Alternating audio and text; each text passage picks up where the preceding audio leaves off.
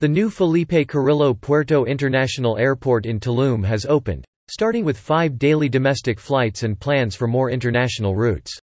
Initially, it will have two daily Aeromexico flights from Mexico City and Viva Aerobus flights from both Mexico City and Felipe Angeles International Airport.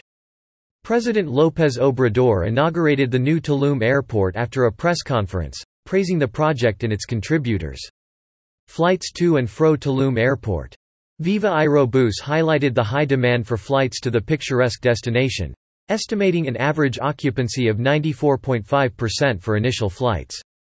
The airport anticipates hosting 700,000 passengers in its debut month, showcasing the appeal of Tulum's stunning beaches and ancient Maya sites.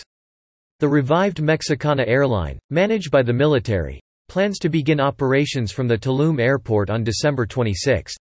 International carriers such as United Airlines, Delta, and Spirit are expected to commence services in March.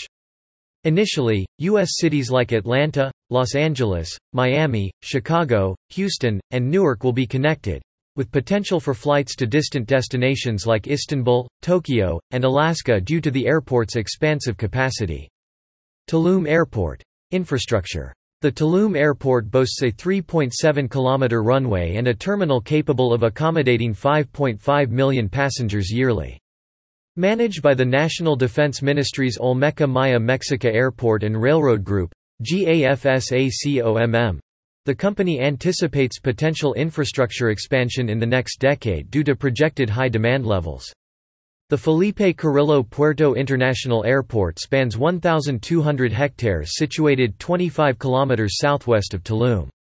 Its rapid development commenced on October 1, 2022, with construction beginning on June 13.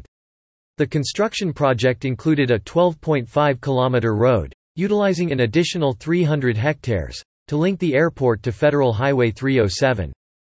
Economic importance. Under the leadership of Captain Luis Fernando Arizmendi Hernandez, the project generated over 17,000 civilian jobs during construction.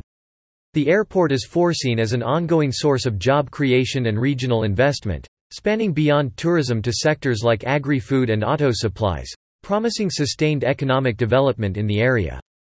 While concerns have been raised about the swift commercialization impacting the serene and untouched nature of Tulum, there's a contrasting wave of optimism regarding the anticipated development boom in one of Mexico's less affluent areas.